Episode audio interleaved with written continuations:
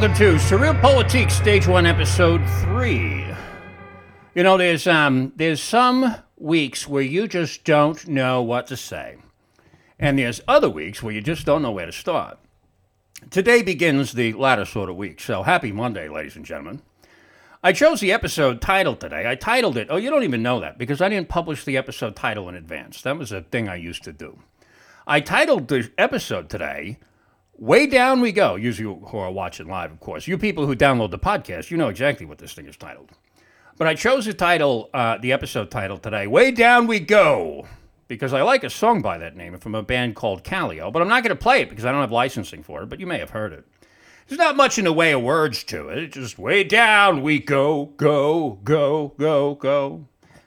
And I sort of like, uh, I, I kind of feel that way when I watch the news sometimes, right? Like it's not particularly informative. You know, like a, uh, a huge red, flashing red light with a siren could probably tell you about as much. and, uh, you know, I, I caught a little something about a president getting indicted. You might have heard a whisper or two about that, I imagine. And I don't figure I should spend a whole lot of time on this, given that um, you already heard everybody else say plenty, but it would seem negligent to just gloss over it. So here goes.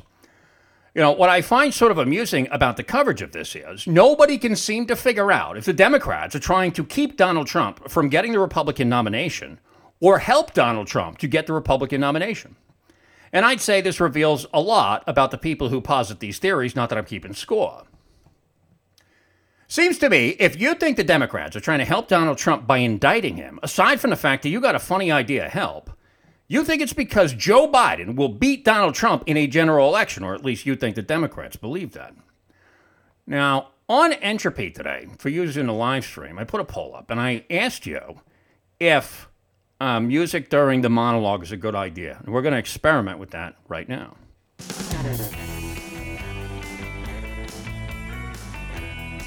Given that we're all apparently compelled to, by some kind of unwritten law, to believe the results of the last election, I suppose I could see why you might come to that conclusion.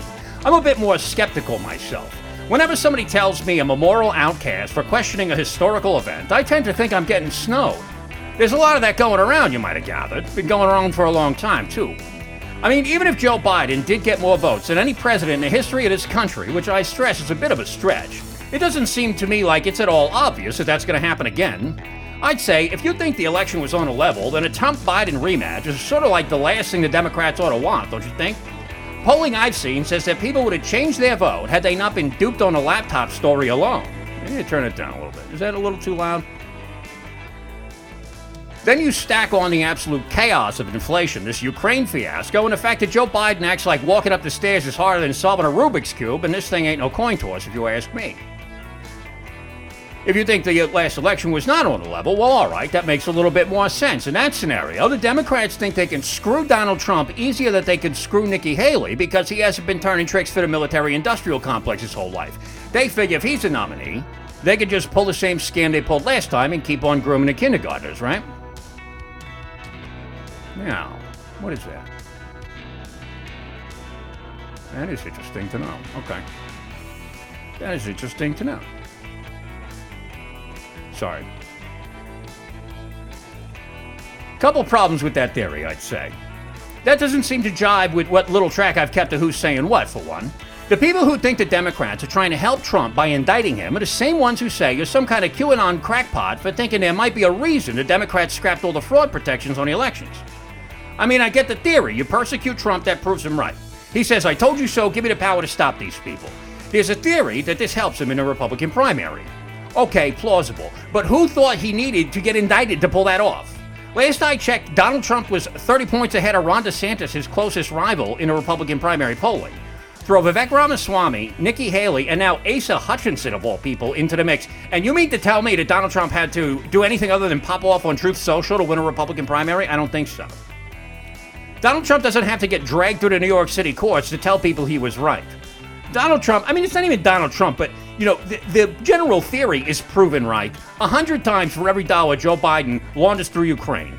for every sick sexual experiment carried out on a child, for every gay porno that shows up in a public school library, for every migrant caravan that has become so common it hardly seems newsworthy anymore, for every trip to the grocery store where you spend an extra 20 minutes trying to figure out, forget about the cost, the time you spend in the grocery store just trying to understand the prices, Donald Trump has proven more than right.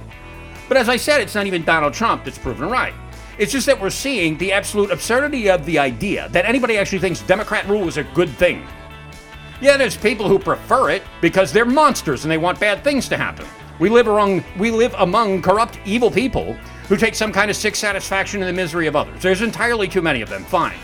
Yeah, there's people who don't know which way is up and they vote like they're throwing dice. But a hundred million of them, come on. Give me a break. Have more faith in your countrymen than that. You know who thinks that last election was rigged? the Democrats who say it was on a level, okay? Anybody who thinks they're going to win a popularity contest with transgender kindergartners is too disconnected from reality to climb the political ladder. The people who push this stuff are telling you they can do whatever they want, and you can't even dislodge them because they've got it in the bag. You see? I mean, there was a time, I'm old enough to remember this. I don't know about all you, but back in the day, and I mean back in the day, back in the day, some people actually thought the Democrats were the good guys. Now, eh, you know, if you're young guys, it might be hard for you to remember. People thought they cared about workers and poor people. I know, it's, it's, I'm showing my age here. A, king, a couple people might even bought into like the race stuff and the feminism or whatever. But the gender crazies and the migrant stuff really put the lie to that, and I think the lesbians are pretty sick of getting called Nazis for their aversion to having men in their bathrooms. I think there were a lot of good intentioned, well intentioned people who bought into the marijuana stuff, but I have my doubts about the viability of a pro fentanyl political party. So I actually don't think the Trump indictment has almost anything to do with the election, as it, as it turns out. I think it's just what these people do. If they thought voting had anything to do with political power in America, they would at least pretend to be trying to improve people's lives. Democrats are vicious, dishonest monsters who do not want you to think that they, what they are doing is good or honest or just. It's just plain terrorism. You take that guy, they, Ricky Vaughn, they called him, Douglas Mackey. Now, they put him on trial for the tweet about voting by text, which, if you don't know, is like a perennial election meme. It happens all the time. That and the one about the, uh, the you know, the different election days for Republicans and Democrats. You've seen these things. But he could have told them to vote by telepathy or tapping their heels three times, and it would have had basically the same impact on the election. And moreover, I'd be kind of shocked to find out that this guy didn't actually commit a crime somewhere, by the way. There's an argument to be made. They put him on trial over the tweet as some kind of cover up. You think about it. This Mackey guy was mixed up with Chuck Johnson over some racket called SmartCheckr. Then somebody showed me a lawsuit where Johnson sued a bunch of guys over the SmartCheckr thing. And in the lawsuit, Johnson says he was an FBI informant working with, quote, the Intelligence Committee. Though it wasn't immediately clear to me if he meant the House or the Senate or what the idea was behind this. But if Vaughn was working with Johnson and Johnson is in league with spooks, then going on what I know about the American Intelligence Agency, somebody probably broke a law somewhere, and it wasn't about duping the hood into voting by text. And this is extra suspicious, I'd say, because you've got Tucker Carlson and other people with power backing Vaughn in this. Now, if you know anything about me, I love Tucker Carlson, right? I mean, if there's an honest person on television, and that's a big if, but if there's an honest person on television, it's Tucker Carlson. So when I first saw him covering this case, I was like, wow, Tucker's helping Ricky? And then I was like, but Tucker didn't help none of the other guys who got dragged by the DOJ. I mean, the J6 people, sure, but that's an entire different category of action, right? Ricky Vaughn was J naming on Gab while sabotaging other nationalists over some optics nonsense. It was obviously subversive. So if this guy's running ops on nationalists while working with spies, seems to me this that's something that Biden DOJ wouldn't necessarily mind. And it's definitely out of character for anybody collecting a paycheck from Fox News to come to the aid of an anti Semite, no matter how badly the guy was getting screwed, which, which I happen to know a thing or two about, you might have heard. So I suppose I should state that, yeah, like if this guy's getting dragged over a tweet, that's wrong. The jury did convict him, apparently, and on its face, uh, it seems pretty bad the jury had said they were deadlocked, and then the judge like read them the riot act and were like, "Hey, you got to come up with a verdict, or we're gonna have to do our damn jobs, and we got other people to screw." And then the jury came back and they were like, "All right, you know, we weren't sure about his guilt b- before, but you know, now that you made us miss another day of work, f this guy," and now he faces a statutory max of ten years. So I mean, he's not to do that time, you got to understand. In the feds, you got something called sentencing guidelines, okay? And it's based on your offense level and your criminal history. And it's not my understanding that Mr. Vaughn was exactly Al Capone. So he's probably looking at probation, maybe an ankle monitor. In my book, the worst part of a conviction is getting disarmed. So I'm not saying this ain't serious, but I'm just explaining my understanding of how these things work. One in, one out. It's kind of how it goes, you know? They let that Andrew Tate guy uh, out of jail in Romania. Now, I don't know anything about this guy, except what I saw, like he was on Tucker Carlson. They had his lawyers on Tucker Carlson or whatnot, right? Um, but uh, I'll tell you what I did kind found uh, kind of weird about this. And I'll tell you too, if you want to call into the show today, you can do that. It's 217 688 1433. 217 688 1433. If you want to get on hold, that'd be a fine thing for you to do now. Um, so, you might have heard I got back on Twitter recently. I wasn't on there for a long time, so I'm on there now, and my uh, my handle on there is at Talk Radio God. At Talk Radio God, which I should say it, it's amazing. I didn't think that thing was going to be available. So, like, how the heck did nobody else, you know, do that? Um, so I think I'm going to get a new birth certificate. I'm going to change my name legally to Talk Radio God. But more to the point, I get on Twitter, and not long after this, this Andrew Tate guy gets out, and I and I heard about him on the news. So I'm like, okay, yeah, I'll follow this guy, see what he's got to say. Now I think Twitter might be like they're sort of overcorrecting, you know. Because like uh, Twitter, Twitter doesn't send you emails and pop-up notifications for everybody you follow and everything they do, right? But I followed this Andrew Tate guy, and the next thing you know, Twitter wants to set off the fire alarm in my building every time he lights a cigarette. Like at the top of my feed is Andrew Andrew Tate pacing back and forth, smoking a cigarette with no shirt on. And I got like 10 emails saying, Andrew, tweet, Andrew Tate tweeted, yada, yada, yada. And I'm like, okay, this is stupid. How do I stop getting these emails? And Twitter's like, well, I'll stop sending you emails at all, you know? Or can we, and, and I'm like, well, we can send you, damn. Twitter doesn't give you the option to say, don't send me emails about this anymore. All they do is like, they'll send you no emails or they'll send you, uh, you know, Andrew Tate smoking cigarettes. So I'm like, okay, I'll unfollow Andrew Tate. And, you know, that's like, that's stupid. How about Andrew Tate shows up my feed like any other person I follow, and you don't act like some groupie Tinder trap blowing up my phone every time he changes his underwear. It's an overcorrection, I think, right? Because, you know, back in 2017, Twitter would have been like, I don't care if you were found and I'm not guilty. You know, somebody said you're a meanie, and now you don't get to view my ads anymore. F off. Now they're like, oh yeah, we're going to promote the heck out of Andrew Tate because we're anti-SJW now, and that seems, uh, I don't know, it's a little, little, little much, if you ask me. But I'm also kind of a paranoiac, I guess, because like you know, I couldn't help but notice the same day, or within the same 24 hours, I should probably give myself some leeway. You know, but in proximity to Tate's release, in any case, police in Romania, they pick up this other guy who the left hates. He's got a warrant stateside. And it just seems to me that if the left had to choose between some guy who said mean things about the people who fund the half the Democratic Party or a sex trafficker, you know, it wouldn't be hard to figure out, you know, who would they go after. No, it ain't no coin toss. The groomers take the critic. Speaking of groomers, there was a transurrection recently, you might have heard. Apparently, they got bent out of shape because one of theirs killed half a dozen people, half kids, half seniors. And um, society has not yet um, apologized uh, satisfactorily to their satisfaction for making the maniac do it. And so the gender mafia, they got they got really mad. And so they went out and they were like, uh, they said that there were seven victims. Which, if you watch the news, you're like, no, there was a murderer, and the murderer killed six people, so that means there was six six victims, okay? And the mafia, they say, no, that's Nazi math, and I'm going to punch you in the face. And so they said that they were going to have a Trans Day of Vengeance in Washington, D.C., and they were promoting it with them wearing body armor and rifles in their pictures on the social media sites. And I was like, oh, yeah, I will watch that on the news, please. Do an armed march on Washington, D.C because I think that might be the proverbial straw that broke the camel's toe, or what I don't know what these people are working with anymore. It's too ambiguous. But you get the idea. I couldn't even figure it out. Like, what was the actual sex or gender or whatever the word they use now of whatever maniac who killed the kids and the seasoned citizens because they were calling the thing a she. And I was like, hey, don't call it a she. These things just pretend to be women. And, and people like, no, it was a chick who tried to become a guy. And I was like, oh, I guess that makes it sort of better because they're actually telling me the actual sex of the killer.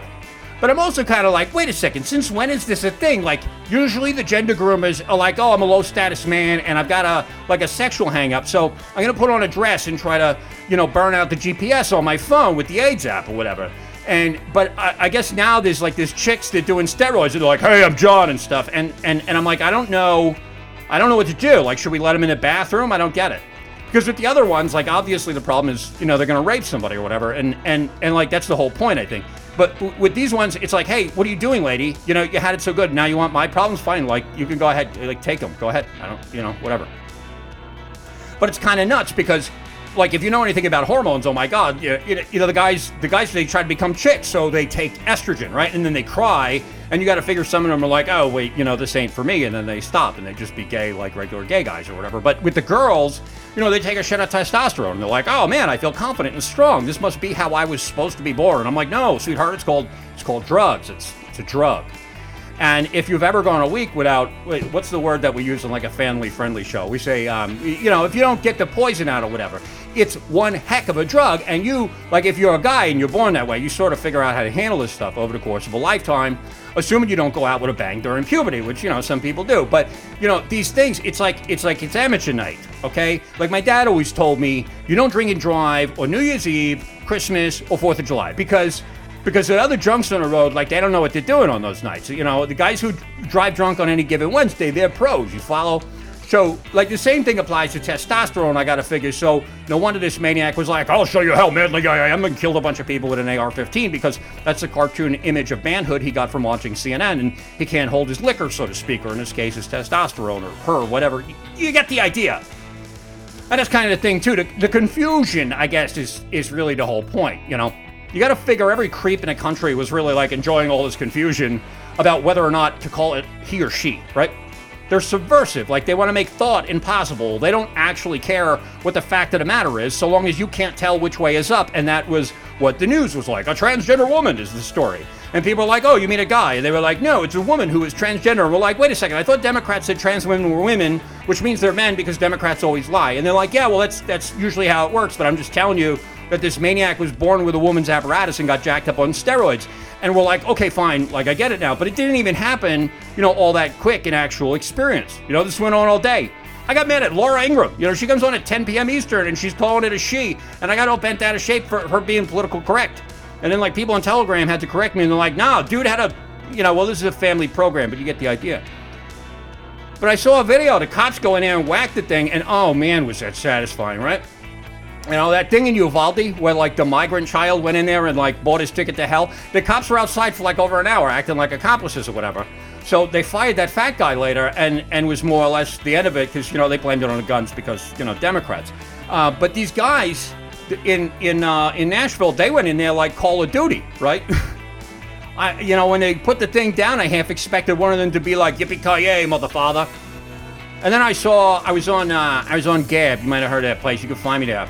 I saw somebody had a pick at a thing, and it was laid out, and it said when women compete in men's sports, which I I got a chuckle out of that. I found that kind of amusing.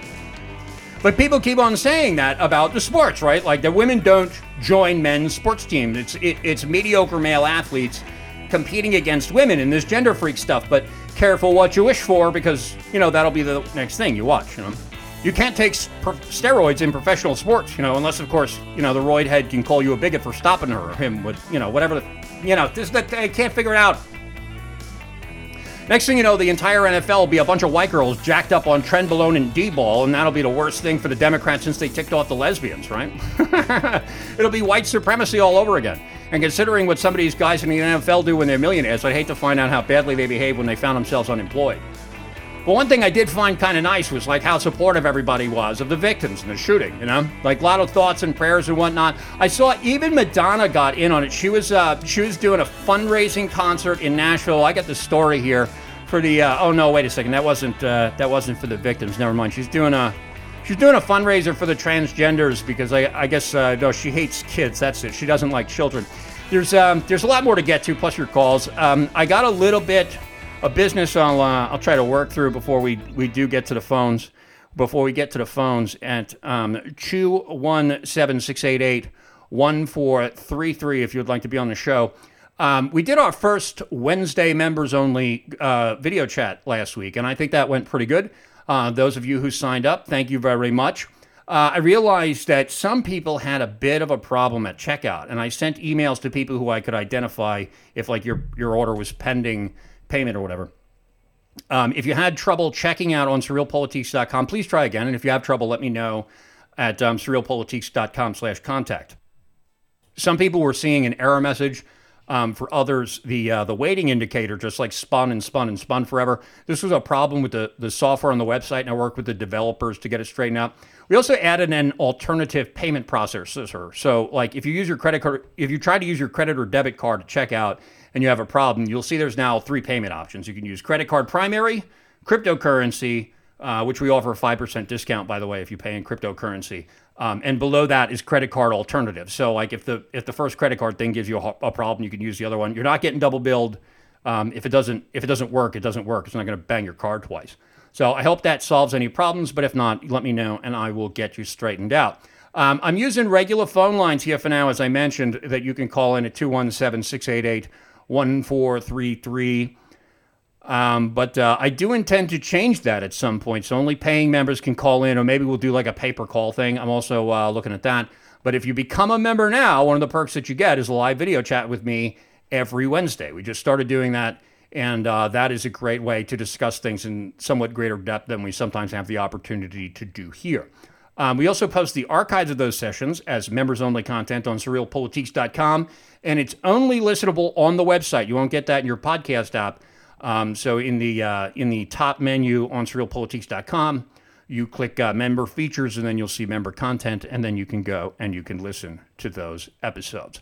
So thank you very much for tuning in. Let's go to the phones. 217 688 1433 is the number to call if you would like to join us. Caller, you are on SurrealPolitiks. What's on your mind? Hey, Chris. So I got a massive white cell for you. Okay. Were you aware there was a mini baby boom that happened during the COVID lockdown?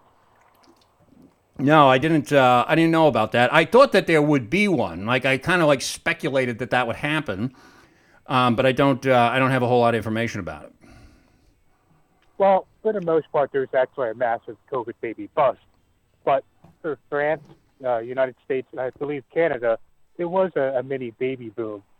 And believe it or not, this baby boom was mostly white and it was amongst educated females. That during COVID, they were able to work at home. A lot of them left the city, went to the rural countryside so they could work at home. And there was a, a, a mini baby boom, mostly of educated white women. That's excellent news. That is good news. I'm I'm glad to have uh, a little bit of a white pill. Not a whole lot of them today. Um, it seems like everything is uh, is spiraling out, going sideways a lot of time, and so uh, it is good news that um, there's actually a little bit of a uh, little bit of good news. Now, um, what's what's your source on this? Uh, really, the Washington Post, Wall Street Journal, and it's this guy called uh, Robert Stark on Twitter. He has a Substack he first discovered it when he was looking at the data, and I guess the uh, news news covered it later when they found out that this baby boom happened. Well, that is uh, that is that is excellent news. I was a little bit worried about it, right? Like I, I actually, I'm trying to remember. I thought I had heard news to the contrary, and I can't uh, I can't recall precisely what I heard, but I, I had this idea in my house, like, okay, everybody's going to be home, they're gonna they're gonna they're gonna make babies, right? Um, and I thought that that would be the well, case and then and then I heard contrary information. I got kind of bent out of shape about it. I'm like, you know, if you people are not going to reproduce when you're locked in the house with each other, then I guess it's over. You know, just enjoy the decline. I guess we're just going to have to call it quits.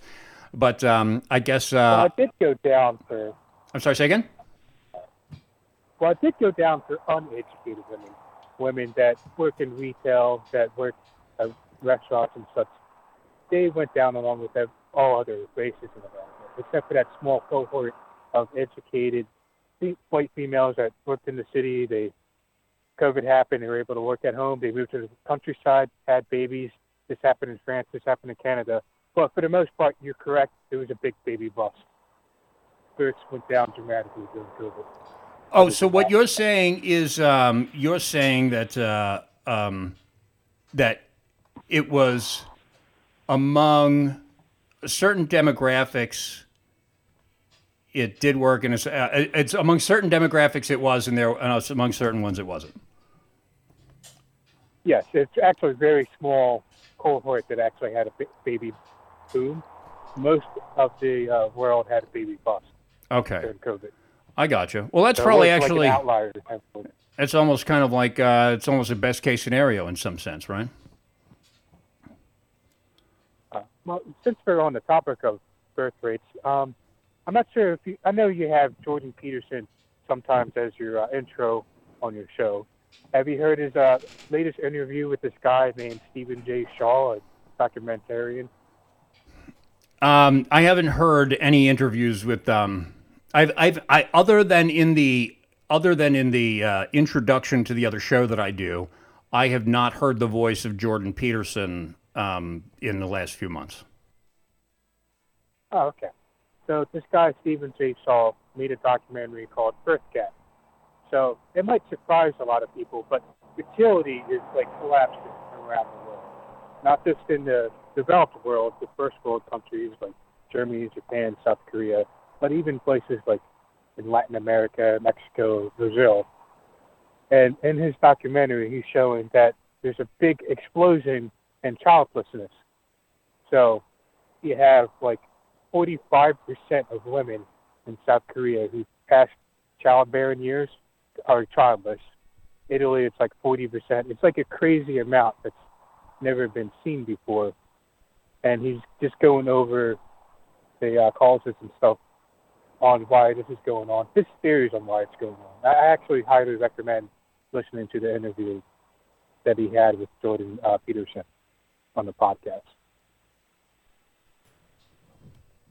I'm I'm sorry. I I I, I this is very very bad, impolite of me. I looked at a technical thing, and so um, I, I missed the last part of what you said, and I apologize. So who is this? Who, what is the relevance of this guy? What am I supposed to respond to? Oh, since we're talking about births and stuff, there's this guy that came out with a documentary, Birth Gap. Okay, he, he made he made a documentary called Birth Gap. I haven't seen that one either, so I don't I don't know that I can um, that I can speak intelligently to it. But um, so yeah, just want your audience to know to, to check it out. It's actually a pretty interesting documentary. Well, thank and, you very much. I will uh, I I will I will encourage them to do that. It sounds like an interesting uh, it sounds like an interesting production. Anything else? No, that's it. Thank you very much for the call, sir. 217 688 1433 if you would like to be on the program. And the more you talk, the less I have to. So please do give us a call. Let's see here. So there is a lot going on. I told you that Madonna said that she was going to do a concert. And you hear, like, oh, she's going to do a fundraising concert in Nashville because uh, of the shooting. And you think, like, okay, that's a really nice thing. A bunch of people are dead. You're going to go try to help them. And she's like, no, I'm doing it for the trans rights groups. Um, and uh, here's over at the Post Millennial in a move not e- uh, in a move even more disgusting than her Botox-filled face.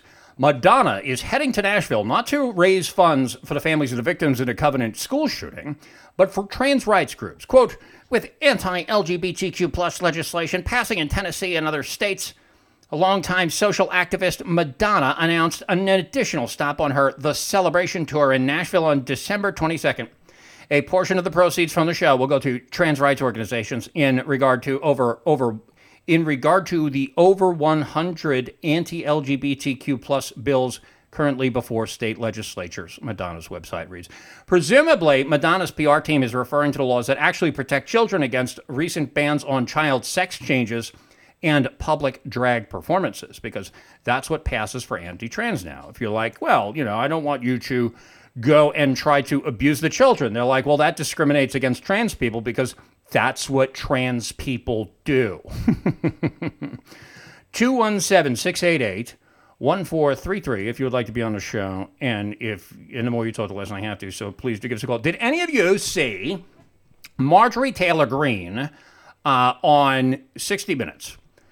Because I heard that like the the liberals they were freaking out about this, and so I was like, all right, I'll go watch 60 Minutes. It's not something that I would normally endeavor to do, uh, but I watched the 60 Minutes um, interview with um, MTG Marjorie Taylor Greene, and everybody's all bent out of shape because Marjorie Taylor Greene said that Democrats are the pedophile party. And Lesley Stahl is like, they're not pedophiles okay, um, you now when she says they're pedophiles, and then uh, even the New York Post, I got the New York Post up here, and I'll actually read to you what they say. In one of the more shocking moments, the Georgia lawmaker responded, I would definitely say so, when Stahl pressed her on previous comments she made about Democrats being the party of pedophiles. Quote, they support grooming children, Taylor Greene, 48, said, without providing evidence. Now, if you don't know, the New York Post is not is not the Washington Post, right? Like it's supposed to be a somewhat right wing uh, publication, and it does a pretty good job of that a lot of the time. And they're like, well, without providing evidence, she says that they pr- groom children. I'm like, wait a second. So, like, when they are supporting the transgender books in the school, what do you think that they're doing? Do you need to do you need to have the books there?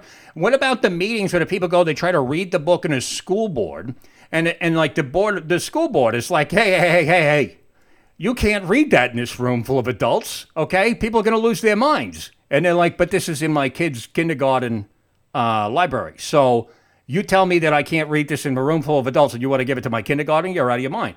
And the Democrats are like, well, you're a Nazi if you don't like that. And they're like, well, look, you know, you could call me a name, but at the same time, I'm kind of bent out of shape about the gender groomers, okay? So I would go ahead and say that Marjorie Taylor Greene, I, you know, some of the things that Marjorie Taylor Greene probably has said probably are crazy. I heard she said like um, weather stuff, right?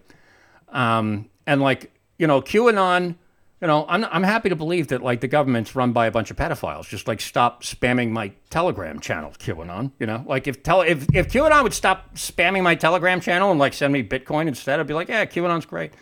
But they don't. Like it's just a bunch of Telegram spam. I don't even know what I don't even know what QAnon is other than Telegram spam. And and like people pointing, you know, if you say that the Democrats are a bunch of pedophiles, like QAnon, I'm like, no, it's not QAnon. It's it's like it's watching television. I figured this out. I, I don't. I ban the. I ban the QAnon. But they say, oh, it's not. They say without evidence. Okay.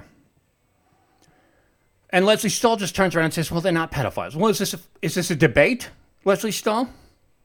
Do you have evidence that they're not pedophiles? Do you have evidence that um, feeding kids transgender pornography is not pedophilia? Can you provide evidence of that? Because, you know, Nobody says that Lesley Stahl said without evidence that the Democrats aren't pedophiles, which would seem, you know, the conclusion that a reasonable per- person would make from concluding that they are, in fact, giving children pornography. That's, you know. So that's uh, that's that story. We'll go through this. 217 688 1433 if you would like to be on the program. And I'm going to tell the list I have to, so please do give us a call. Now, um, yeah, I'll just play the clip, actually. We got this here. Uh, we'll do that. Oh, but I have to turn off the music before I do that because the music's probably still playing, right? Because I made an hour long loop of that thing. All right. So somebody informed me that the music was distractingly loud until I got into my monologue. So I'll keep that in mind for the future. Thank you very much for that uh, for that uh, feedback, sir. I'm assuming that you're a sir because you know stuff. All right, now let me turn this thing up and then I'll play the clip. That are over the top, like. The Democrats are a party of pedophiles. I would definitely say so. They support grooming children. They are not pedophiles. Why would you say that? Democrats Democrats support even Joe Biden the president himself supports children being sexualized and having transgender surgeries. Sexualizing children is what pedophiles do to children. Wow, right? So, like, oh. when she says sexualizing children is what pedophiles do to children, she just says, wow. And that's just, that's it, you know? That's how you win that argument. You're just like, wow, you say really over the top things like feeding pornography to kids is sort of out of line. Wow, you're an extremist. And then she just moves on, right? And the other thing about it, as a matter of fact, hang on a second. Do I have the whole thing up here?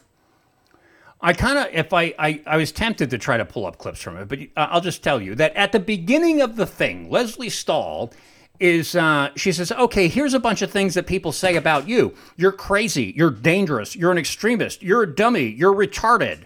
What do you say to people who call you these names? And she acts like this is an act of responsible, responsible journalism. When what it's very obvious that she's doing is she's name calling. She's like, hey, you know, I'm going to call you a bunch of names and I'm going to pretend it's journalism by saying I saw it on Twitter. And then in that in that later in that segment where she's talking about the, the pedophile thing, she says, Well, why are you doing name calling? Why are you calling them pedophiles? if I was Marjorie Taylor Greene, I'd turn around and be like, "You just called me a retard. What are you talking about?" But interestingly enough, like people got really bent out of shape about this. It wasn't like, and, and I don't mean like a bunch of people on the right got mad that they were treating um, Marjorie Taylor Greene badly. It was a bunch of Democrats being like, oh, you're giving air to her extremist views. You're promoting Marjorie Taylor Greene. And I was like, no. As a matter of fact, they like dragged her, and I'm surprised that she did the interview. And I hope she doesn't do it again because these people were complete. It wasn't even just that it was unfair, it was just a mockery. It was really, really abusive. But the Democrats are like, wait a second, you know, it's not good enough that you dragged her through the mud. You have to you have to be really, really mean to people. And that's not what I wanted. Let me turn that sound off so that that doesn't happen again. 217-688-1433 if you would like to be on the program and the more you talk the less i have to so please do give us a call let me see what do i want to do here so um, vivek ramaswamy is uh, he's seeking a republican nomination for president of the United States.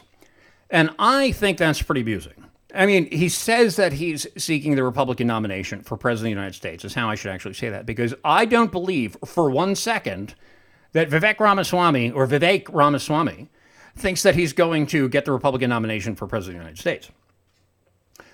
So I don't know what it is that he's trying to do, but he's not trying to become president of the United States. Let's just, you know, we'll, we'll start right there. But he says he's going to pardon the J6 prisoners and uh, the Mackey guy, who I mentioned earlier, and he's going to drain the IRS and FBI swamp, according to a headline over at Revolver News. Which is like, all right, that's a great idea. I mean, you know, if you say that, can somebody else say it? Because um, I think you'll get Donald Trump to do that, right? Like Donald Trump will go and say, hey, I'm going to pardon. I think Donald Trump will probably do it more responsibly, right? Donald Trump will say, he's been saying, that if, if I need to use pardons, I'll do it. We'll straighten this thing out. I don't know that you actually want to do a blanket pardon for everybody who got arrested as a result of the January 6th thing, okay? Um, you know, I know that there's guys there who assaulted police officers. And maybe you say, you know, as a matter of fact, I wrote a letter to one of these defendants recently. And I said to him, like, look, you know, things obviously went sideways out there, but, you know, you guys were left with no good options. I got questions about that election that haven't been answered. And if you can't prove to me that the election was on the level, guess what? It's not, okay? If I don't have confidence in it, it's not okay. You don't get to tell me it was on the level, shut up. You don't get to do that. That's not what that's not how this works, okay? If you remove all the fraud protections, there's a reason that you're trying to do that. All right. And the fact that I can't detect the fraud after you remove the fraud protections tells me nothing about the honesty of the election. So I'm sick of hearing about it. And these people went there and they were bent out of shape and things went sideways. Okay. Not okay. If you go into the Capitol and you like fight the police, you know, even if you're right, expect to spend a little time in jail. Sorry to tell you. Like even even even if you accept that it was a perfectly great idea to try to overthrow the government that day. Well, the guys who tried to overthrow the government that day sort of like have to get the idea in their heads that they're going to do a little bit of time. That's, that's how overthrowing the government works when you don't succeed. You know, it's a failed coup. You end up, you know, the, the lucky ones go to jail, okay? So you don't want to do like a blanket, uh, you don't want to do a blanket party. And so I don't know what Vivek Ramaswamy thinks he's going to do. He's who is he competing with? Okay, like is he is he think that Donald Trump's going to drop out and be like, okay, Vivek, you do it? No, no, no. Donald Trump is not going to do that. So it'll be very interesting to see where that goes. 217 688 1433 if you would like to be on the program. We're not going to do that. We'll close that one out. What those stores we got here? Is that, is that. Asa Hutchinson just jumped into the race. And I, I mean, I don't know who's giving these people their information. You know, eh, like Asa Hutchinson, my recollection of it is that like he's he's he's one of these governors who who actually vetoed a transgender bill, right? The the legislature in his state was like, you know what, we're kind of sick of you trying to rape the kids in the public schools, so we're going to try to stop you from doing that. And he's like, well, wait a second, that might violate the rights of the rapists. And and the legislature, thankfully, was like, no, we're going to override your veto because we don't like people raping our children. And so uh, then he's like, you know what? You guys are jerks. I'm going to run for president of the United States because what I think America really wants is transgender rapists ruining the country. And so that's that's his uh, that's his banner for the Republican Party. I have my doubts that it's going to be viable. Um, it's Trump versus DeSantis is the best that I can figure, and Trump's like 30 points ahead of him. I don't even, I, I really don't get what these other people think they're going to do. I mean, they'll get like a bunch of money, right? And some of that money they'll probably pocket, but I mean, you know, you know, but ultimately the, the pleasure of money is in the spending, right? So, you know, if you get you get your campaign gets a bunch of money and then you get to go spend it, it's you know, it's a lot of fun, I guess. But I don't think that any of them are coming anywhere near, you know, the Republican nomination. I think a lot of them will be very lucky if they get into uh, if they get to debate Donald Trump. At some point, they're gonna like they're gonna burn out. You know, they're gonna go to Iowa New Hampshire, and Iowa and New Hampshire are gonna be like, "What are you talking about? You running for president? I've never heard of you before. Go away." You know. Now maybe you've heard of Nikki Haley and you've heard of Nick Asa Hutchinson. You know, if you pay attention to Republican politics, you might know who Asa Hutchinson is. I don't think the average person does, as a matter of fact, but you know, if you pay attention to Republican politics, you might know. But they're going to be like, okay, so you want to do what? You want to hate Donald Trump and love transgenderism? I think that that's probably going to be, you know, less than viable. So I don't know what these people think they're accomplishing. Um, fellow White says on Entropy, what's up, Cantwell? First time, long time. Thank you very much, sir. Um, somebody sent me a thing here, posted comment in questions. Sorry, disregard boomer tech. Is there a question there? Oh, I see. He's he's apologizing that his super chat was a just a comment and he wasn't asking a question, but it shows up in my questions feed. So you know, there's a thing over here. A lot of you guys, you don't know this. You can watch on entropy uh, entropystream.live slash surrealpolitiks is uh, my uh, my uh, my video live stream, and you can send me money there. And when you send me money, I see what you're saying. Okay, so like there's a chat here, and there's a bunch of stuff like flies by, and I don't have time to read it all. But when you send money, it shows up in like this big bold print, and I'm like, well, I better read that. 217 688 1433 if you would like to be on the program, and the more you talk, the less I have to. So please do give us a call. On the prior episode, somebody asked me a question. They said, if social engineering equals manipulation, would you say the state is ideally manipulative or inherently manipulative? Now, I didn't see this because there's like a whole bunch of things that we stream to, and somebody actually sent me this with some money as well. And I apologize, I didn't see. Uh, I didn't see it on there because I don't. I, I usually watch entropy and not DLive. But if social engineering equals manipulation, would you say the state is ideally manipulative or inherently manipulative? And the reason that this question comes up is because we were talking about nudge on the on the prior episode, and nudge is, uh, as you probably know if you've been listening, um, this book by um, Cass Sunstein and um, Richard Thaler, basically talking about you know trying to manipulate people's decisions by making cho- choice architecture, manipulating the envi- environment essentially. And so, is it ideally manipulative or inherently manipulative? Well, the state is inherently manipulative, right? The whole entire point of it is to structure people's behaviors. That's it's it's impossible to conceive of a state that does not control the behavior of its citizens because that's the entire purpose of the institution, right? I mean, maybe if you're a libertarian, like you think that the whole entire purpose of the state is just to like harm people and just be mean and steal, but like if you're somebody who believes that like the government actually has a legitimate role to play in the world, the entire the entire purpose of the institution is to guide the behavior of others, right? And so I would say that the state is inherently manipulative, but I would also say that it is ideally manipulative as well because you you wouldn't want a state that is inherently manipulative trying not to manipulate because that would be it failing to perform its function, right? If the state is supposed to control people's behaviors and the state is failing to do what it is supposed to do, then we have ourselves a bit of a problem, I would go so far as to say. And so I would say it is not either or, it is both and. That is the uh, that is my view of your question. Cold Fusion Lazy asked that on DLive. Let's go to the phones. Caller, you are on SurrealPolitiks. What can I do for you today? Hi, Chris. Um, a, f- a little bit ago, you had said, uh, and correct me if I misunderstood, but you were basically saying that it was a bad idea if Trump were to become president again and then issue pardons for the people that were at January 6th, like protesting the election results. No, was let me, let me just clarify that what I what I said was I don't think you should do a blanket pardon for everybody who got arrested in the vicinity on January 6th. I, I think that it's not good politics to say that the guys who fought the cops are, are getting a pardon. Okay. Um, if you want to say that, you know, I know that there were people who went there and got arrested for being in the building. Okay, pardon all those guys. Um, Jacob Chansley for, is a good example, I'd say. Go ahead, pardon Jacob Chansley, right? Um, but like I was locked up with a guy in Virginia who who maced a police officer. Okay, and so look, I, you know, I can understand why the guy was bent out of shape. You know, I'm not I'm not saying that he's a bad person, but I don't think it's good politics to pardon the guy who maced a police officer. Certainly.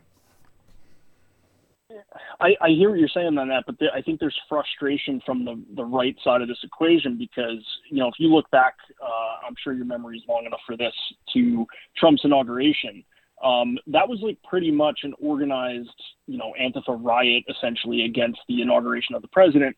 And the charges were dropped against all, pretty much everybody. I, I, don't think I've seen a single conviction that came out of that. I'm, I'm the, sure the inauguration day thing, I can tell you, the, the inauguration day thing, they literally did like it wasn't a pardons per se, but like the prosecutors right. dropped all of the charges as a blanket matter. I'm very familiar with that case because one of the guys who who who attacked me in Virginia as a matter of fact, was was one of those defendants. And so I know exactly what you're talking about, and that's exactly what happened. That the prosecutors were like, "Yeah, you know, we legalize crime when Donald Trump is president."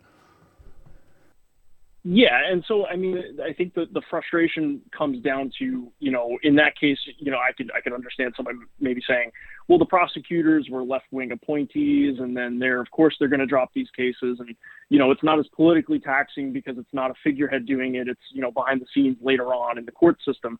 Um, but you know, it, it gets frustrating when you look at Donald Trump, and on his way out, he pardoned a number of rappers. He's pardoning uh, you know, white collar criminals from, you know, that have Israeli dual citizenship. But he's not spending any pardons on anybody that was involved in the January 6th thing, which people can blame him for because he called people to come to the Capitol that day.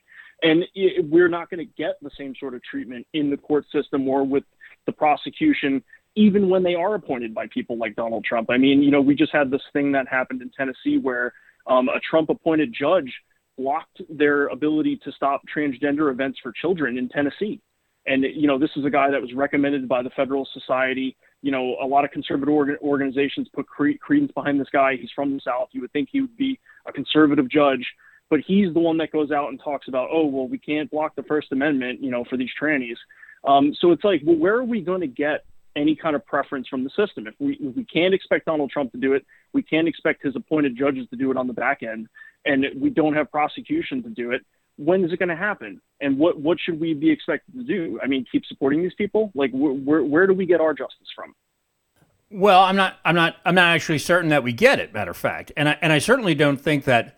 Uh, I have no reason to think that we will or should get these sort of preferential treatment that allows us to mace police officers, right? So, like, if the if the left is running around committing crimes the answer to that problem is to put them in prison, right? Um, and I think that that's actually like a really reasonable thing to do. And I, and I, and I think that the the way to do that is to do it in like a a really scary, loud, dangerous fashion that makes everybody really afraid of us, right?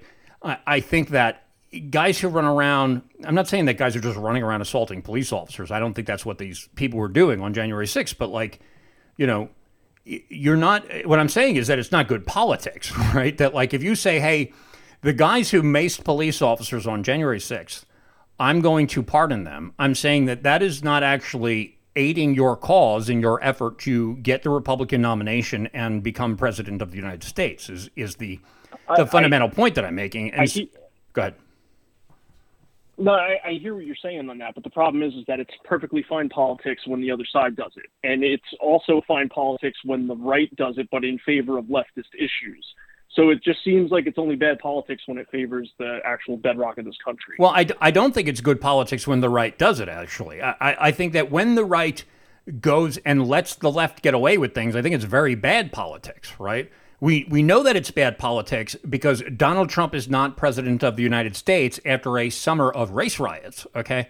So, what actually would have been good politics is for Donald Trump to go out and have these people gunned down by the military while they were trying to burn down federal courts, right? that would have actually been a really great idea. So, like, if the military went out and shot all these idiots while they were tearing the country apart, that would have been good politics it's not good politics to Right. let leftists commit crimes unless you're a leftist, right? Because chaos Right. favors leftists. Okay, so if you allow the country to descend into chaos, then then the Democrats will benefit from that. And so I, I, I don't think that it is good politics. I don't know what it is that they are. I don't know what coercion or force that they are responding to when they do these things, but it's very clearly nefarious when they do, right? And so that the that is a that is a secret that we are not privy to, let's say. And I don't know. I, I have to imagine that um, eh, you know you can you can you can conclude, I guess, one of two things about that phenomenon. One is these people are screwing us, and we're dumb for believing them, and a lot of people, you know, understandably reach that conclusion. Um, the the other thing that you can believe about it is that when the right does those things, they are responding to some some force that that is that puts their political power in peril, right? And I think that that seems like the more probable thing. I, I, I think it's reasonable to assume that people find things out when they become president that they did not know when they ran for president. And so I think that's part of the reason why their behavior un- uniformly changes when they get in there. They're like, they get in there and they're like, okay, here's what's actually going on, guy. And they're like, oh my God, it's even worse than I thought. Okay. And, and they have to make some pretty difficult decisions um, when that when that scenario ensues. I, I would I would go so far as to say, and maybe those decisions are exceedingly poor, but it's not. I don't think it's in dispute that like when the right gives into left wing things, it hurts them politically. I mean that that is like a, a uniformly bad thing, and I don't know why they keep on doing it, but it, it never works out for them, right? It's not good politics. Well, I mean, it uniformly happens, like you said, but it never happens the other way. And the other thing is, is, you know, we're talking about chaos benefiting the left or order benefiting the right. But, you know, when it comes to trannies being able to, like, put on events for children in Tennessee, all of a sudden now we want to talk about the rule of law and we want to talk about, you know, your First Amendment rights and all these other things. And it only ever seems to be applied when it's beneficial to certain uh, political approaches. And, you know, when you're an appointed judge, you're not really worried about political backlash or outcomes. So why would this person do this? I mean, and he literally did it the day before the law was supposed to come into play.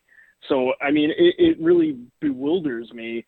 Um, you know, you, you're talking about these like hidden levers of power, and you know, if that's the case, then like, what's the point, right? I mean, if if if there's only one side that has to answer to the beholden levers of power, and then the other side agrees with the beholden levers of power, I mean, wh- what are we talking about? I mean, obviously, there's some kind of overarching power system which the vote and and the different parties don't really matter, you know, one way or the other because they're going to coalesce to it anyway.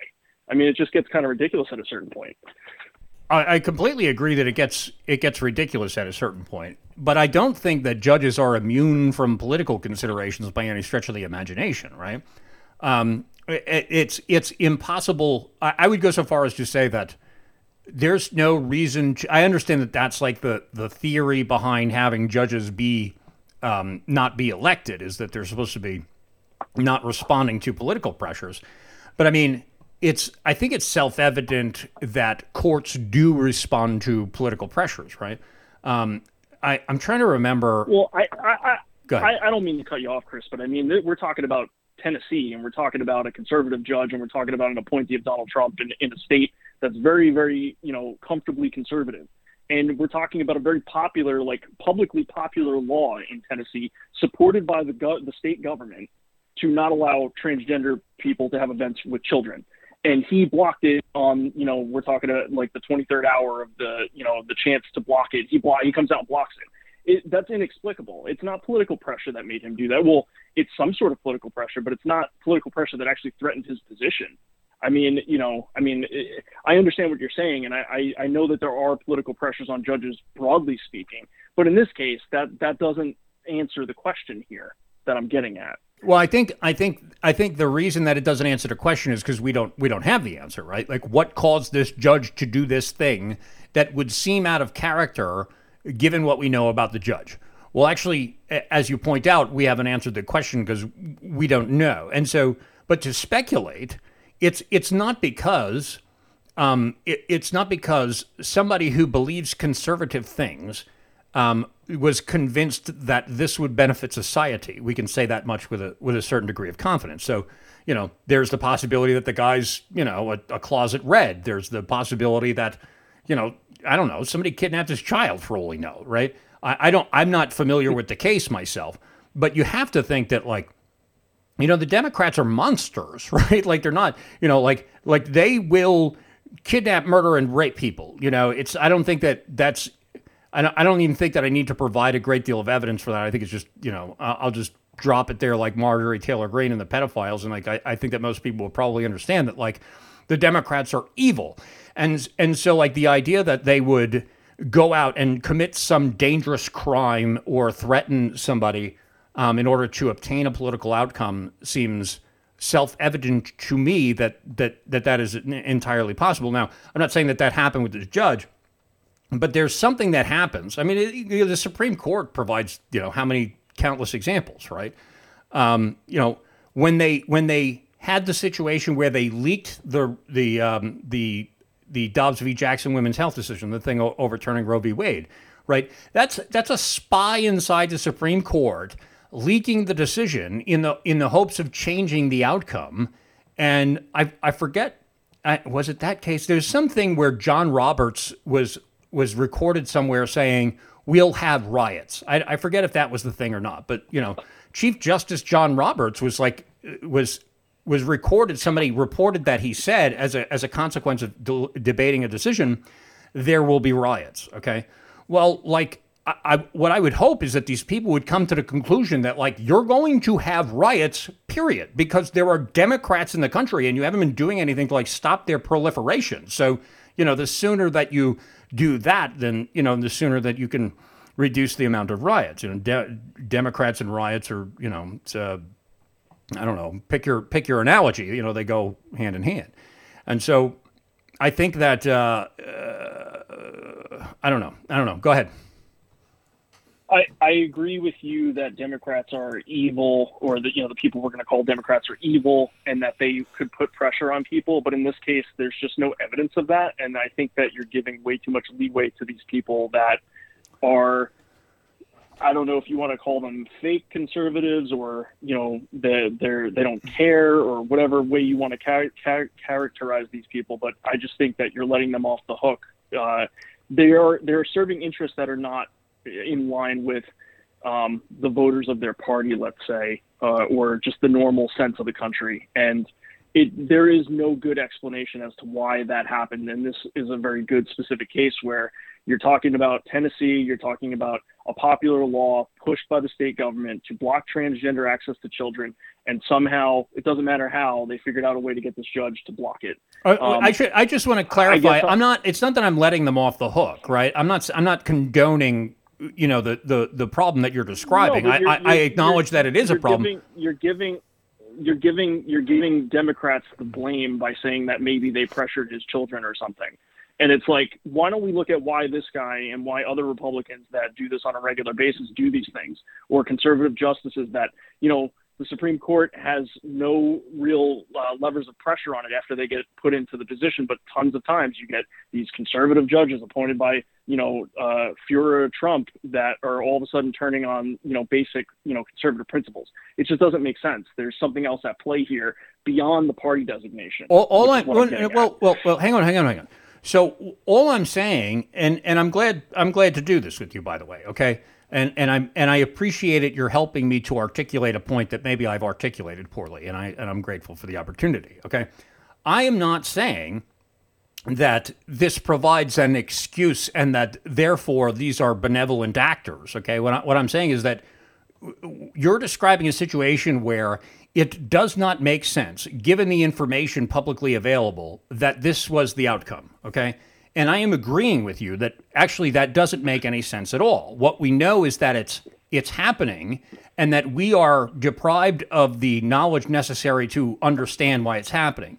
But it's it's happening often enough that there is a cause for it and and there and there is a there's a pattern that we are you know we are able to identify the pattern insofar as the outcome but what we are not privy to is what is is what is causing that outcome right it doesn't mean, and and my position has never been, and it's never going to be, that the the particular you know corporate shell under which these people raise money, which is a political party, it, it makes them benevolent by definition. That that's not that's not my position at all. The, my only position is that in the two-party political system that the United States has as a as a result of the constitutional winner-take-all model of our election system, um, there is one political party that is more attuned to my ideas than the other one, and so that is the political vehicle that that is the the legal vehicle through which political activity is channeled into elections, and that's that's my observation of how our politics work. It's not it's not it's not a it's not a moral position, right? And so, are there bad people in the Republican Party? Yeah, I, I just got done talking about like Asa Hutchinson is over you know vetoing you know transgender bills, and thankfully you know his legislature turned around and was like, no, you know we got enough of a majority here that we'll we'll overturn your veto. F off, you know, good. You know, um, it's I don't think that putting an R next to somebody's name makes them benevolent by any stretch of the imagination. What I think is that if Democrats are in there, we know why they did it because that's what they said they would do, right? It, it, it's it's good if there's something wrong when they do these things. When it's the expected pattern of behavior, I would say that that's a that's a, actually a bigger problem. Uh, you know, maybe I, I would understand if you disagreed with that, but that's kind of the, the point that I'm making. That when a Republican goes and says, well, you know, we must protect the freedom of, of gender groomers, we say, wait a second, what are you talking about? That, that has nothing to do with the Constitution. They're not allowed to groom the children. And we're like, hey, you know, that's an unexpected consequence of this. When a Democrat judge does it, they're like, yeah, that's why you, that's why we don't vote Democrat. And and so, you know, we're, we're at least creating some, you know, awareness of the, of the problem at that point, I'd say. Yeah, well, I mean, it's it's expected insofar as every time you need a Republican heel in a Republican state, you get one. I mean, you know, it, maybe it's not like 99% of the time they're allowed to pretend like they care about these issues, but then when it actually matters, they don't have to. I mean, that's expected.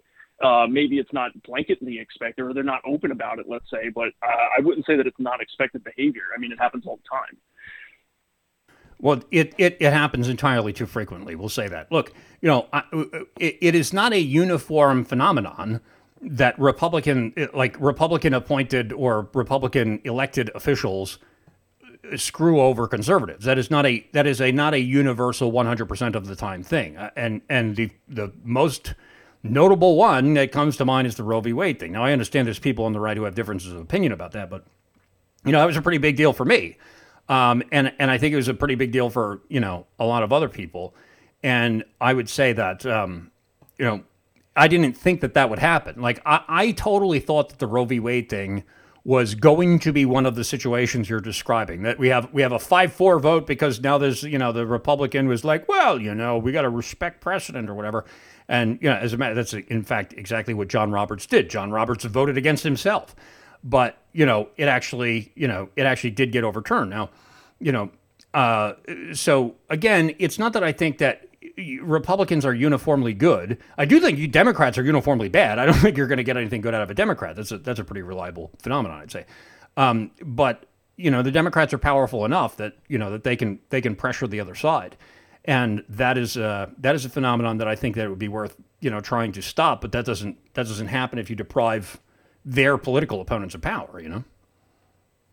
Yeah. Um, I mean, so like the Democrats have their heels too. Like when it comes down to a tie breaking vote, like you'll have people like um, the governor of West Virginia voting with the Republicans when it matters, like for certain issues. I just think ultimately there are a set of issues or things that the state is centered around that matter to them. Some of them fall on the left wing side, some of them fall on the right wing side. And ultimately, when it comes time for the things that matter, you either get broad consensus or you get like your heel, depending on what party you want to look at and where the issue is taking place. And I, I guess I'll just leave it at that. That I think that maybe there is an overarching power structure, which you talked about, and there might be overarching issues that don't necessarily fall on party lines or that aren't really decided by democratic elections and, and people that are in positions of you know elected power. There's something else that pushes them in the way in which they want them to, to vote or pass legislation or act or whatever, that is maybe something more central that we need to look at um, and that that's I guess just my point that I'll I'll leave it at.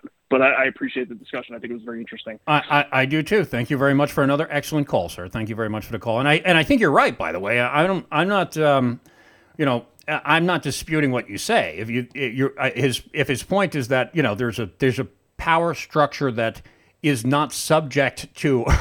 it does does not consider itself subject to our opinions. You know, I, I'd say that there's a lot of evidence for that.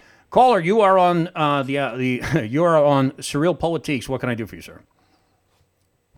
Hi. Um, no, I was just listening to that conversation, and uh, uh, kind of along those lines, like I, I, it's kind of I kind of wanted to brainstorm some of this with you because uh, I found that conversation kind of leading exactly where I where I was going to go, which is, you know, when you look at the power structure and you're trying to figure out what is their goal, it's you know when you look at the Democrats in particular, like it seems that they just want chaos. But but on the other side, there is something obviously orchestrating things to some degree, pretty uh, pretty amazingly well because uh, there it seems that uh, it's very hard to put up roadblocks to what they're doing, right? And I don't know if that's because of the technology or, or what it is, but um, you know, it, it's like he, here's kind of where I'm going with it. With, with, when you look at what's going on, it's kind of like you're fighting an entire bureaucracy, right? And if and you know something that Richard Spencer, I'm sure you know who that is. He he mentioned, you know, like he he kind of said, "Oh, I'm going to support the Democrats because they're doing things that I want, even though they're doing it for the wrong reasons, right?" And it, and and and it's funny, but in a way, it makes you wonder you know, are they are they just doing things in a roundabout way to make it seem like they're trying to help the people that they actually want to hurt? And and but obviously you can say, well, you know, native born Americans, they're totally against them, or at least it seems that way. And I would say for those of us who are looking from the outside in at what they're doing, kind of what the previous caller was saying, you know, the, the main thing that I would see as a, as being a problem for normal people is because you have there's so many positions within the bureaucracy and there's so much money necessary and so much organization necessary that if you were to get uh, enough people who are saw things like us it seems like there's a overarching plan that uh, you know their failsafe is basically that collapse will happen if they don't get things the way that they want them and and again going back to the richard spencer thing is like uh, you know, is it possible that they're doing things that maybe we would agree with if we understood what their goal is? Or, or do you think it's so nefarious that it doesn't really matter even if what their what their goal is? Um, and I know this is kind of a horrible way of putting it, but hopefully you kind of get the gist of what I'm trying to. Well, let me to. let me let me try to pick apart it a little bit, and and if and I'll let you respond, and then we'll see if I understand what you're saying. I I think that you you describe a scenario of an overarching continuity of uh, patterns of events, which seems to move in a singular direction of civilizational collapse. Is that a fair assessment of, of what you're observing? So, uh, yes, I, in a way, I would say yes you know, like the, uh, uh, another previous caller had talked about the uh, the fertility collapse all around the world, especially in industrialized countries, but not only in industrialized countries. Like basically, in, in other words, women are choosing not to have children.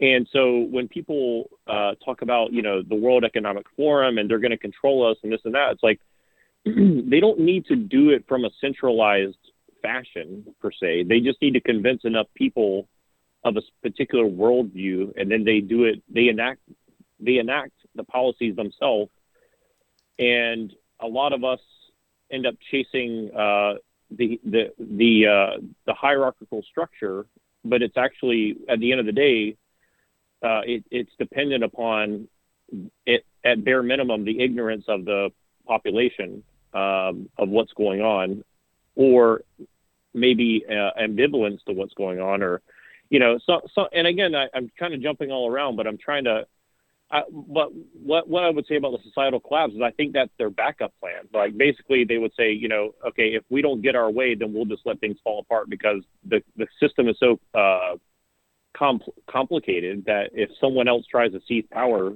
uh, it won't function the way that it does currently. You know, does that make any sense? I I think that I think so, and so the my my theory of it, and I'm just going to use Republican and Democrat in, in order to sort of simplify things, I, I understand that when, when you see Republicans doing Democrat things, I attribute that to Democrat. Okay, but and I understand that, and I'm just explaining that so you understand my language. You can disagree with the position, but what what I see is leftists basically have an anti-human agenda, and that this I, I believe that it's in, in part sponsored by foreign actors, right? So like you know, China would very much like to see the United States toppled from its perch, and is likely willing to um, to to bribe and subvert our you know our electorals and our our entire government in order to you know accomplish that goal. As one example, okay, um, and so there are people who basically all politics is the result of the alignment of diverse interests. And I believe that there are a lot of diverse interests which benefit from the downfall of the United States in particular. One of those interests is is an agenda that is fundamentally anti-human and is not at all unique to the United States, which I, I believe is amplified in the United States in part by people who have a unique interest in the downfall of the United States. Um, when Republicans do non-Republican things, I attribute it to those elements because uh, they're helping them, right? I mean, the whole point of running as a Republican is to tell us that you're going to do other things, and then you do things that aid the other side. Well, you know, whatever the reason that you're doing that, I mean, that's the the effect of what you're doing, and so, um, I guess the what I'm moving towards is. Uh, we are able to identify this this pattern of basically what amounts to destruction. And some some of those people are like, okay, well, I want to rule the country. I want power for myself. That's one of the you know alignment of diverse interests. And if your and if your goal of political power is your own political empowerment, then you know generally speaking, the Republican Party is not is not going to be for you, right? I mean, if, if Republican primary voters, if they understand that about you, will not um, will not will not vote for you, and so you would at least have to deceive you know Republican primary voters in order to have their support. I, I think that's fundamentally different with Democrats because Democrats are basically like the openly evil party at this point, right? It, like I like I didn't think it controversial when Marjorie Taylor Greene called them pedophiles. They're like, yeah, you know, we support transgenderism in the schools, and so people who want people who you know vote for that, they're interested in that. They have you know the the that that's what they want. And I guess part of what you're saying is that this is not necessarily a consequence of a centralized, organized plan. There seems to be a broader civilizational phenomenon of individuals within society who are moving in the same anti-human destructive direction. Is that part of the observation that you're making? Absolutely. Yeah, and and and and and I and I I, think what I find a little bit overwhelming, and I, I don't want to say blackpilling, but it's it, it is definitely something where it, it makes you kind of step back and say, okay, if if I if we want to turn the direction of this, we not only have to contend with the state, we have to contend with the populace that is self-destructive. I guess is yeah, I guess is kind of in a way my point. Yeah, I, I think that I think you're right, and I don't think that you can separate the. I don't think that you can separate the government from that phenomenon. Okay, uh, it is not that uh, I. There may be some.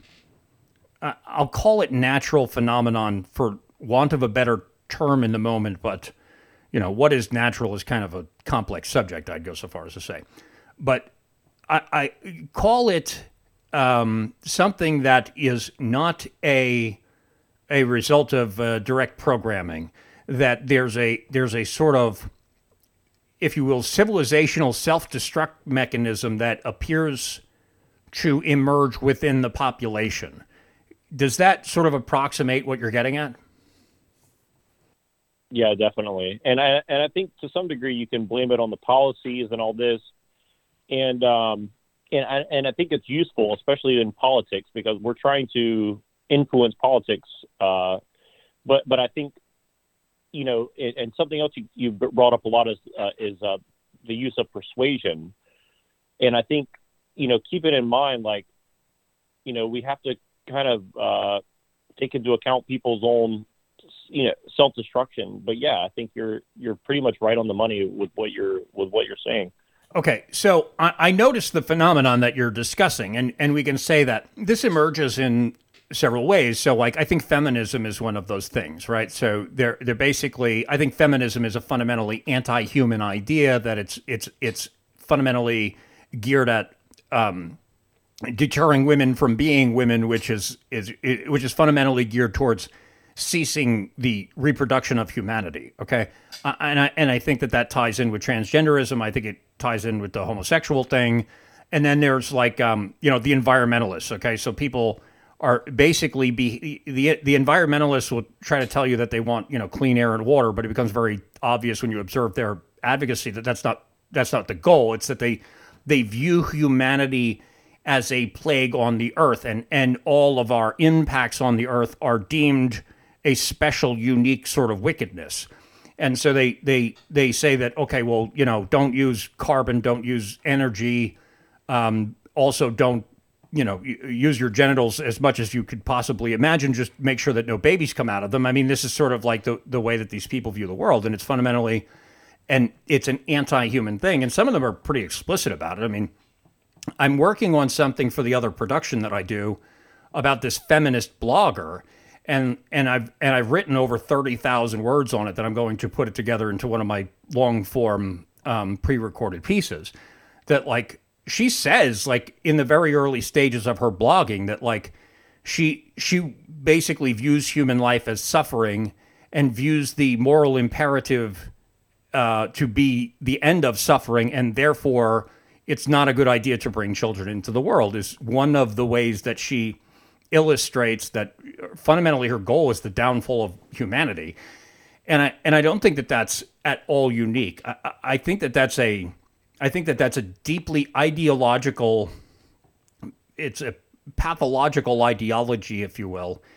And I but I also don't think that that's an organic phenomenon. I, I, believe that that's taught in the public schools to some extent because all of like the environmental stuff that they teach kids is basically that if humanity has had an impact on the environment, as the easiest example, then therefore humanity has done something wrong.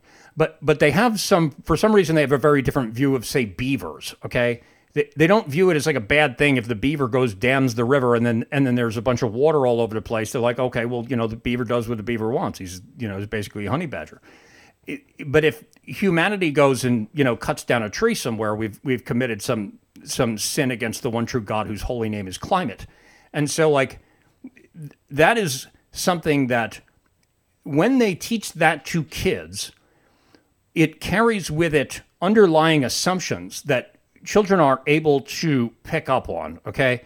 And when you teach kids things that, you know, masculinity is bad or that, you know, gender is oppressive, you know, you're, you're basically teaching them that all of what they intuitively understand about what they are as creatures is evil and bad.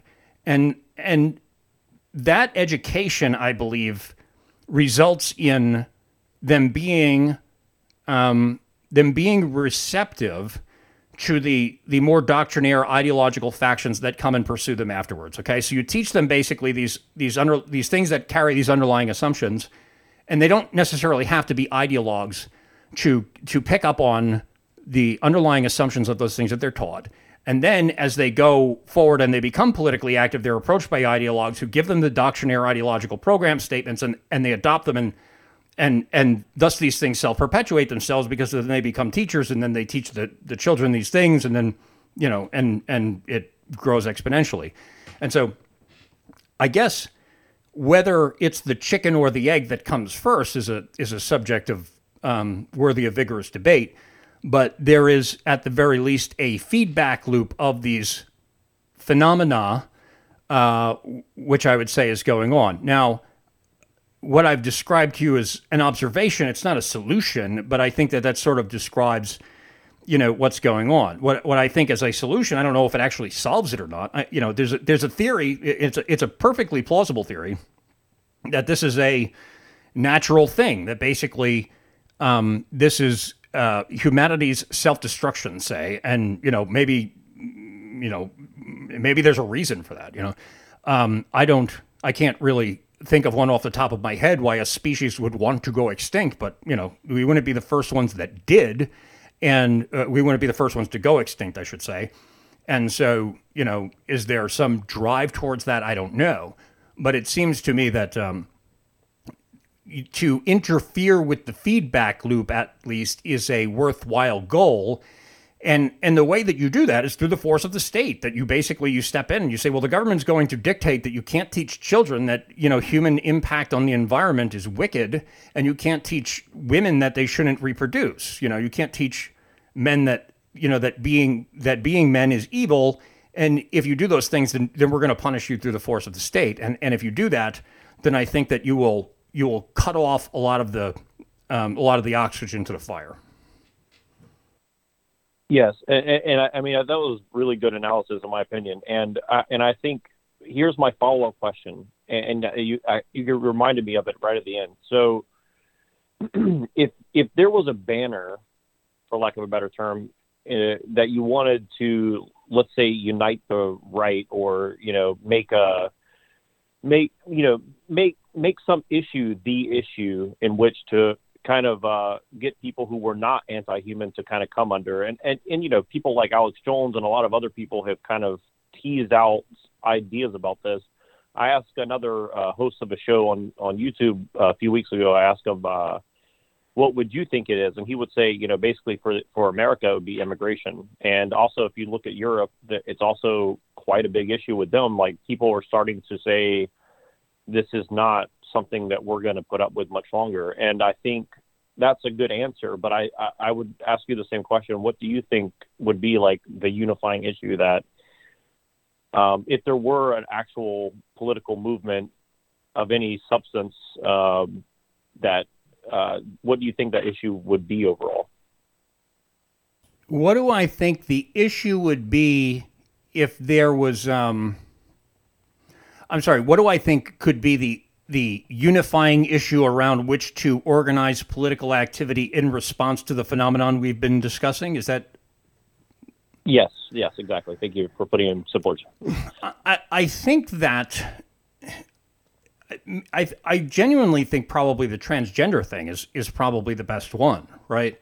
Because for whatever reason, the Democrats won't let that go. Okay, there's obviously something about that that whoever's telling them what to do finds that extremely important. And that is extremely, extremely unpopular. Um, I, I think that there's a limit to how much you can amplify it because you don't want to come off like you're picking on powerless people. But I also think it's becoming very clear that these people are not powerless. And so the idea that you're just, you know, you're just picking on, you know, the idea that I don't think that the narrative will carry very far if it's asserted that transgender people are powerless and you're abusing them by pointing out that they can't be around kids. And so you have to be, if you, I don't know that it would work very well as the central issue of a campaign for the presidency of the United States, but I would say that it is a unifying theme that uh, that should be near the center of all Republican politics at this point. That basically you just say this is the line, right? The the the Democrat ideological, the, the Democrat identity politics stuff stops here. This is the point where we say no. You know, human biology is a real thing, and we're not going to let you abuse the children in the name of your stupid ideological nonsense. And because I think that the response to that carries a lot of really important underlying assumptions, right? So, like, it carries implications for immigration, for example, because human beings are biological organisms born of DNA, and, and DNA carries on characteristics of human beings that are important to their functions in society. And that has implications that carry on outside of gender, let's say. And that's one of the examples. You know, making people think about humanity in biological terms, I, I think, has important underlying assumptions um, for subject matter best discussed elsewhere, let's say.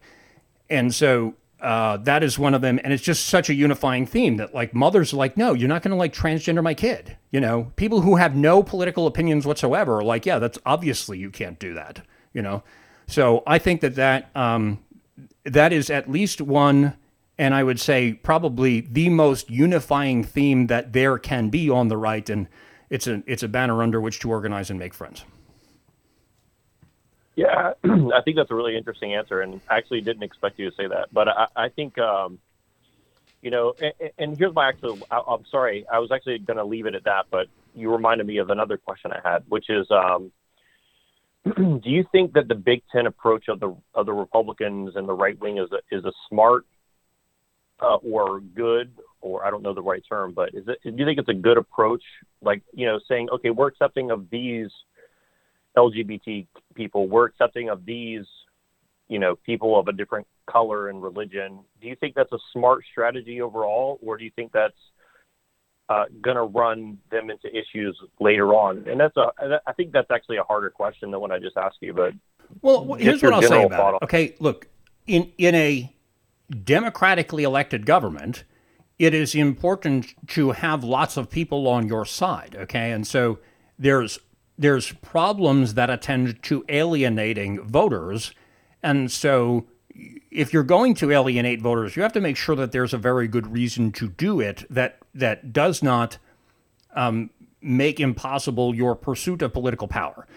And so I, I think that being accepting is another category of action from uh, pursuing the goals of. Okay, so I, I think that it's perfectly reasonable for the Republican Party to be accepting of everybody who will vote for and donate to them, so long as they are not um, alienating the people who are their primary demographic, which is like white middle class voters. Okay, if you're the Republican Party needs to accept that it has a constituency and it needs to cater to the interests of that constituency.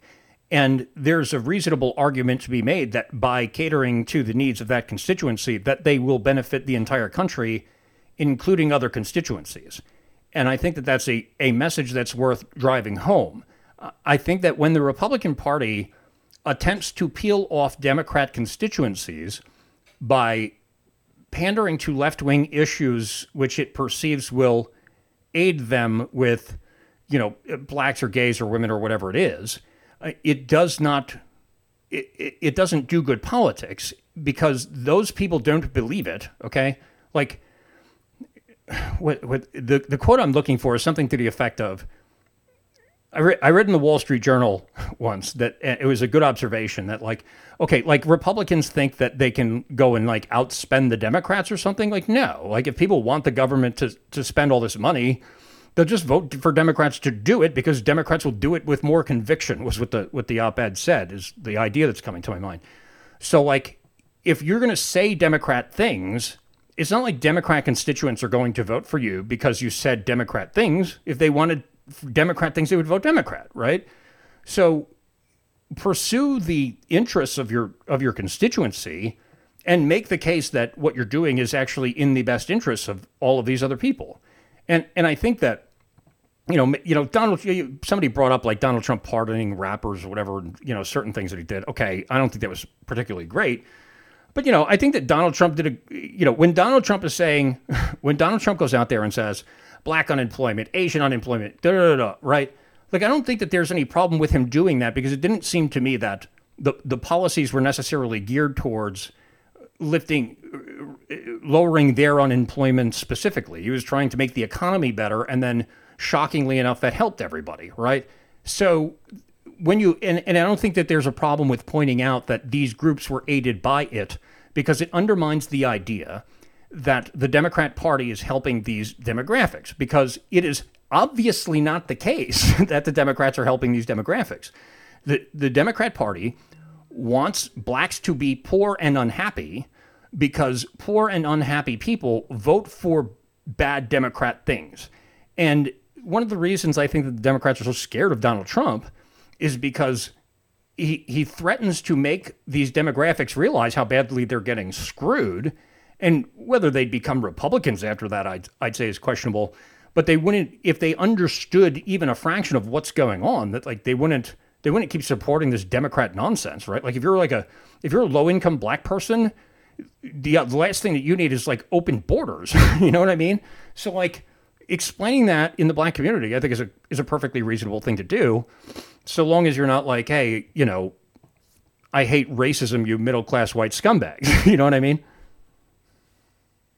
Yeah, that's a that's a that's a great answer, and, and I can think of you know some specific examples. I mean, for you know, for the for example, like the if you look at the Asians in general, you know, before they were pretty pretty much in the pocket for the Democrats, and now you know, let's just say since recent events in the past few years, they've kind of seen like, well, this isn't working out so well, so they're starting to turn. And also, even a lot, you know, some of the Latin Americans, like if you look in Florida among the Cubans, and and and I, I mean, I agree with you. I think for for me personally, I think it's a smart strategy for the for the uh, for the Republicans to to try and make the case that what they're doing is actually in other people's interest because uh, you know, and, and I mean, I I don't know. I, I have mixed feelings about a lot of things, but for me, you know, whatever Trump's actual alignment in real, you know, in his real life is, uh, you know, I will always credit him with uh, sowing distrust among the media as his greatest accomplishment. I mean, I think that alone is something worth celebrating, and uh, and and I think it was probably the most necessary step um, that I can think of if there's ever going to be a real chance of a political realignment. Um, I, I, think States, that that's least. a it's a very important point that you bring up. That like you know I think that the the what he did to the media is is more important than anything that his administration accomplished in terms of changing public policy. Right, like it is now. Even me, like I didn't even realize I did not. And I was like a libertarian who just thought that the entire, you know, like basically the entire society was corrupt. And I just figured the media was a, a symptom of this. But like, I did not even realize then how uniquely bad the media was until Donald Trump. Okay. And, and making so many people realize that was, you know, it completely undermined the foundations of all of the, horrors that we see. You know, the Demo- the, the left, the, the, the anti-human forces at work, everything that they accomplish, they accomplish by convincing people that that they are virtuous and good and well-intentioned and trying to care for uh, people who deserve your sympathy. And that is entirely a construction of this facade that is the information environment that is that is a product of the media. And like they have lost that. You know, in the, in the opening monologue, I, I made a joke that like, you know, I'm old enough to remember this. I don't know if you guys do, but back in the day, people used to think the Democrats were the good guys, and I mean, like that was an actual thing. And and like I actually, I, I really don't think that that's the case anymore. I think that more and more people, I think most people actually realize that the Democrats are not fundamentally, you know, trying to help workers or poor people or gays or whatever. I think they're just trying to destroy things, and and I think that Donald Trump did that by undermining confidence in their propagandists. And you're absolutely correct. And and and uh, I appreciate your time. And I'll leave one final comment, and and that is, you know, it's, you know, I, just on that point. I mean, growing up, um, you know, people really did believe the Democrats were all about doing good things because of altruism, and that's still the excuse that they use. But that excuse is falling away, and I think you know, I'm not, I'm definitely not pro communist, but the one thing that the communists did have right is like actually the power does lie with the proletariat and the working class in general. And I think if, eh, you know, one, one big problem I think the Republicans have is, uh, you know, I think that they, they really should focus on, on that aspect of things because most people that are reasonable are just hardworking, busy people who have stuff to do and they want to just not have to worry that, you know, every time they turn around, some politician's doing something that's making their life harder and worse and everything like that. And I think, um, you know, they, they you know, I, I don't want to say they should soften their approach, but I think they should be more persuasive in those terms of like, reaching out to the hardworking people and saying, we actually do represent you and we actually want your feedback. And I, or, so, you know, something along those lines, something more persuasive than what they're doing. And uh, that's where I'll leave my comment off. Um, and I appreciate your time. I, I appreciate your time. It's a very thoughtful call, and I hope that you make it again, sir. Thank you very much for the call. All right, so you are not you are not on the phone now. You are not going to get on the phone. We're going to wrap this up. I'm going to read a couple of these super chats. Um, Aaron says, So glad you are back, my friend. I am so glad to be back. Thank you very much, sir. Um, Alt right Andy says, Would love an option to pay several months to a year in advance using a money order in the mail for paywall content. Andy, um, go ahead, send me an email, and I'll uh, I'll work that out with you. The reason that I don't have um, the option to pay several months in advance um, as an item in surrealpolitiks.com slash shop, which is where you become a member, is because the credit card uh, processors don't tend to appreciate that. The, the, credit card processors view that as something that is more likely uh, that it is more likely to uh, result in disputes over charges, and so they they are averse to doing this. Um, it's not impossible for me to do, but because I uh, because I don't want to have any friction with my credit card processors, I, I don't provide the option um, by default. But if you want to pay, you know, some period of time in advance um, it's I, I have the capacity to manually set your membership up and, and we can work it out. So if you want to send me more money than ten dollars, I'll, I'll figure out a way to compensate you, uh, make make you whole. Okay, uh, surrealpolitiks.com slash contact is how you would do that, and there's a form there. You can send me an email, and I will be happy to uh, to discuss it with you um, through that format. What else do I want to talk to you about? I mean, there's lots of stuff in the news, but I think that uh, I think that we can stop at the news for today. So I will tell you, we're going to be back on Wednesday, not here, but at um, on surrealpolitiks.com. Those of you who have signed up for memberships by that point, and alt right Andy, if you want to uh, if you want to work this out with me and you want to send me something, I'll give you your membership uh, before it comes because I know that you're a good guy and you've and uh, you've been helpful before. And so. Um, uh, but uh, you get the idea. If you're a member on Wednesday, go to surrealpolitiks.com and on the uh, in the right sidebar, at least it's on the right sidebar when you go with a desktop. It might be at the bottom of your thing, um, or you can get it to the from the top menu. Anyway, if you're a member on surrealpolitiks.com, there's a link there for member chat, and if you go there Wednesday at 9:30 p.m., then I'm going to join the member chat, and I'm going to bring up my video. You can bring up your video if you like, or you can just bring up audio. You don't have to say anything, but you can say things. And we have like a, a live video chat where uh, we can go in at uh, at whatever length. And so I would invite you to become a member. It's ten dollars a month. And as a matter of fact, I'll tell you guys, you know, I said this on the other show, but because I imagine that a lot of you guys came from the other show, I'll remind you that like if you sign up using code, I think the code's Agenda thirty three. You'll get you'll get your uh, your first few months of member first three months of membership at thirty three percent off. Okay, so Agenda thirty three, uh, uh, the first 50 people who use that code are going to get it, and they haven't used it. So uh, that's uh, that's your opportunity if you'd like to do that, and we'll work it out. If you want to, uh, if you want to make alternative arrangements for payment, surrealpolitiks.com/contact and send me an email, and we will do that. And well, I guess let me do one more news story just so I'm not going out with like a, a, a sales solicitation. You know what I thought was pretty funny? There's a piece in the uh, in a Washington Examiner here, which I thought was pretty funny. Liz Cheney 2024 chances jump after Trump indictment. Okay, so I don't know, you know, who bought the Washington Examiner. like, who who thinks that Liz Cheney is going to be president of the United States? Honestly, you think Asa Hutchinson is going to have a hard time? Okay, Liz Cheney. The the best thing that Liz Cheney can do is is run as an independent and hope that she peels enough neocons away but I think, like, you know, the, uh, the I probably shouldn't say that. Anyway, so I don't think that Liz Cheney is going to become uh, president of the United States anytime soon. And if she does, I mean, it'll be uh, it'll be good podcast fodder because we'll make lots of fun of Liz Cheney, and uh, and her uh, and her dad, and hopefully, you know, she doesn't he doesn't shoot anybody uh, because you know he doesn't get indicted. That's that's a good point. You know, Dick Cheney shot somebody in the face, okay, and Donald Trump's getting indicted for like paying off a porn star. Come on, just stop it. Alvin Bragg legalized all but murder. You know, I talked to somebody who was a cop the other day, and he's like, "Yeah, we had this thing. We called them misdemeanor murders." you can do whatever you want in New York City unless you're Donald Trump, and so anybody who thinks that like this is going to, you know, derail the thing or give Liz Cheney a shot at the presidency, come on, this is absolutely ridiculous. But it will be fun to watch unfold. That much I can guarantee you. So I hope that you will be back here when we return for our members only chat, not here for our members only chat. This Wednesday, surrealpolitiks.com.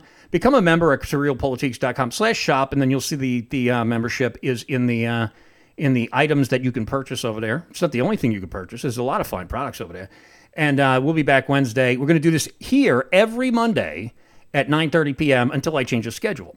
And if you want to know when I change the schedule, you're going to want to get on the newsletter, surrealpolitiks.com slash newsletter, and then you give me your email address. It'll send you a confirmation email, you know, and you're probably going to want to whitelist us, okay? You want to whitelist that email address, chris at surrealpolitiks.com. Make sure that I'm not ending up in your spam trap, your Google promotions folder, because uh, you know them Google guys they don't know which way is up. Okay, but I do, and that's why you got to keep listening to the show, and you will do that Mondays and Wednesdays for those of you who pay, Mondays uh, for those of you who don't. And we'll be back on both of those days. Thank you very much for tuning into SurrealPolitiks. Have yourselves a wonderful evening and good night.